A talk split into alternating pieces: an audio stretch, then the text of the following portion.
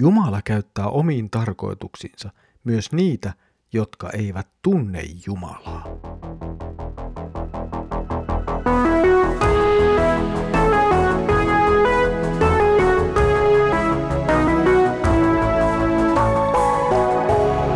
Kirjoitusten pauloissa. Tervetuloa taas Kirjoitusten pauloissa Raamattu-podcastin pariin. Minä olen Mikko ja katselen teidän kanssa nyt yhdessä profeetta Hosean kirjaa. Edellisellä kerralla Jumala julisti tuomionsa ja näytti, että tuon tuomion toteuttajana on Assyyria.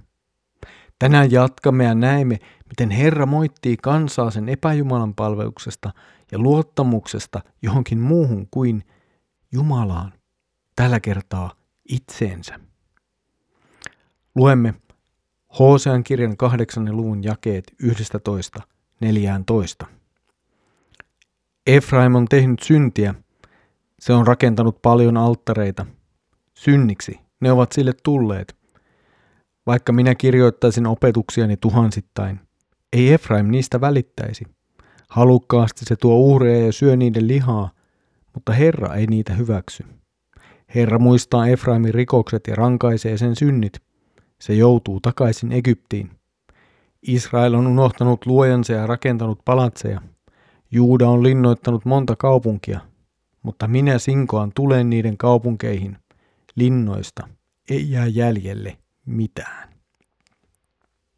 Jälleen kerran, jälleen kerran on edessämme julmat tuomion sanat Israelin epäjumalan palvelusta kohtaan. Israelilla tuli olla vain yksi ainoa paikka, jossa sillä on alttareita, ja tuo paikka oli Jerusalemin temppeli. Jumalan lain mukaan temppelin valmistumisen jälkeen vain temppelissä sai uhrata. Ja ennen kuin temppeli valmistui, Jumala itse osoitti ne paikat ja tavat, joilla uhreja oli vietettävä. Nyt kuitenkin Israelin kansa oli luopunut tästä. Se oli rakentanut itselleen monia alttareita, ja ne olivat Jumalan mukaan syntiä, epäjumalan palvelusta. Ne rikkoivat ensimmäistä käskyä vastaan, koska nämä alttarit eivät olleet ainoastaan Jumalan määräyksen vastaisia, vaan niillä sen lisäksi palvottiin myös muita jumalia. Israelin synnin alkusyy tai tausta oikeastaan tulee tässä aika hyvin ilmi. Israel on hylännyt Jumalan opetukset tai Jumalan lait, kuten me voitaisiin myös suomentaa. Siis he ovat hyljänneet. Israel on hylännyt Jumalan sanan. Ja siitä voimme ajatella, että seuraa kaikki muu vääryys, joka kansan parissa esiintyy.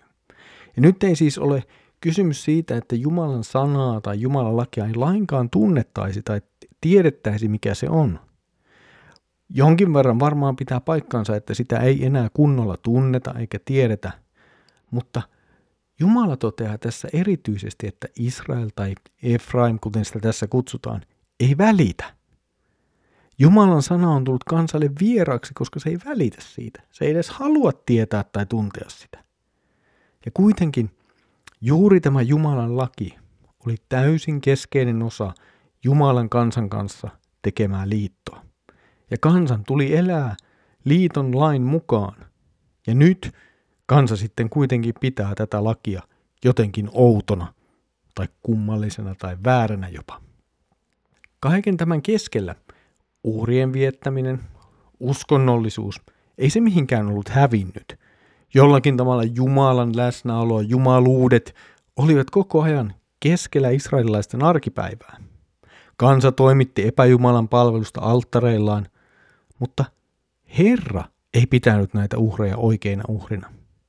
Nämä nyt toimitetut uhrit eivät siis täyttäneet sitä tarkoitusta, joka niillä olisi Jumalan asetuksen mukaan voinut olla. Näistä uhreista ei siis itse asiassa ollut mitään hyötyä sen lisäksi, että kansa sai vatsansa täyteen uhrieläinten lihasta. Hyödyn sijaan taitaa kuitenkin olla niin, että Jumalan silmissä koko tämä touhu on ollut vain yhtä suurta syntiä.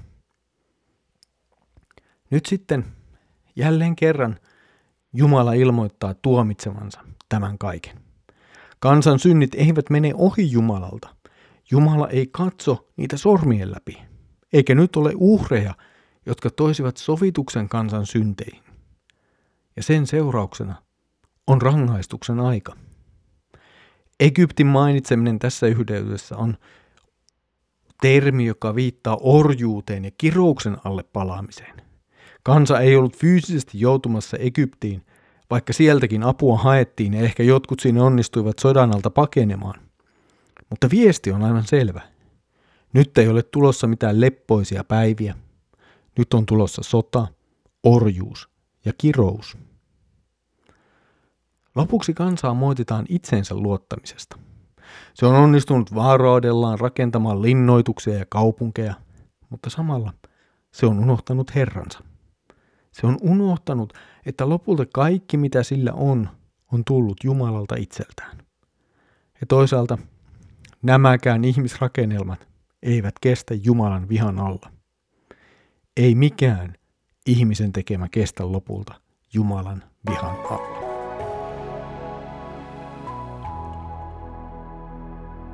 Luottamus tai luopuminen Jumalan sanasta. Se on lopulta ratkaisevaa. Israelin kansa oli luopunut Jumalan sanasta ja se johti heidät lopulta tuhoon. Mutta mikä on meidän tilanteemme? Meidän ei ehkä kannata ajatella, että ihmiset, jotka eivät koskaan käy kirkossa tai ole edes minkään kristillisen kirkon tai seurakunnan jäseniä, mitenkään pitäisit Jumalan sana arvossa. Miksi he näin tekisivät? Eihän heillä ole mitään suhdetta Jumalaan. Mutta mikä on Jumalan sanan asema siellä, missä me olemme?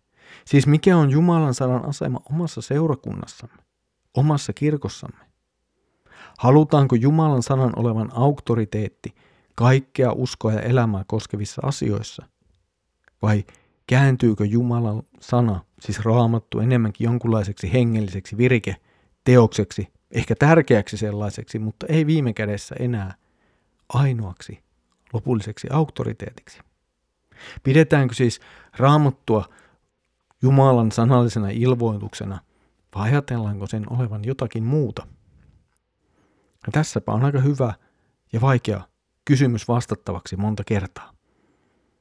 Seurakunnan nimittäin ollakseen terve ja hyvä seurakunta on mahdollisuus. Sellainen voi siis olla olemassa, mutta sen täytyy lähtökohtaisesti tunnustaa Jumalan sanan arvovalta. Aina kun tästä periaatteesta luovutaan jonkun asian tai tilanteen takia, joudutaan suuriin ongelmiin ja vielä suurempiin ongelmiin itsensä Jumalan kanssa. Jos seurakunta luopuu Jumalan sanasta ja sen auktoriteetista, niin se itse asiassa kääntyy Jumalaa itseään vastaan, ja siitä saavat esimerkit eivät ole meille kovinkaan rohkaisevia. Mutta jos käännämme kuitenkin asian positiiviseksi, jos pitäydymme ja tunnustamme raamatun arvovallan, niin voimme myös rauhallisella ja varmalla mielellä uskoa kuulevamme Jumalan puhuvan meille raamatun kautta. Ja tämä on suuri lahja. Jumala itse tekee itsensä meille tunnetuksi. Jumala kertoo meille, mitä hän on tehnyt meidän puolestamme pelastaakseen meidät. Ja hän kertoo myös meille tahtonsa tätä elämää varten, jota me täällä elämme. Ja tähän kaikkeen saamme luottaa, koska se on Jumalan oma sana. Tässä oli tämänkertainen kirjoitusten pauloissa Raamattu podcast. Mukavaa, että olet ollut yhdessä mukana katselemassa nyt Hosean kirjan jakeita. Seuraavalla kerralla raskaat tuomion sanat jatkuvat ja muuttuvat tavallaan myös vieläkin ankarammaksi. Siitä siis seuraavalla kerralla. Mutta nyt Herramme Jeesuksen Kristuksen armo, Isä Jumalan rakkaus ja Pyhän Hengen osallisuus olkoon sinun kanssasi. Aamen.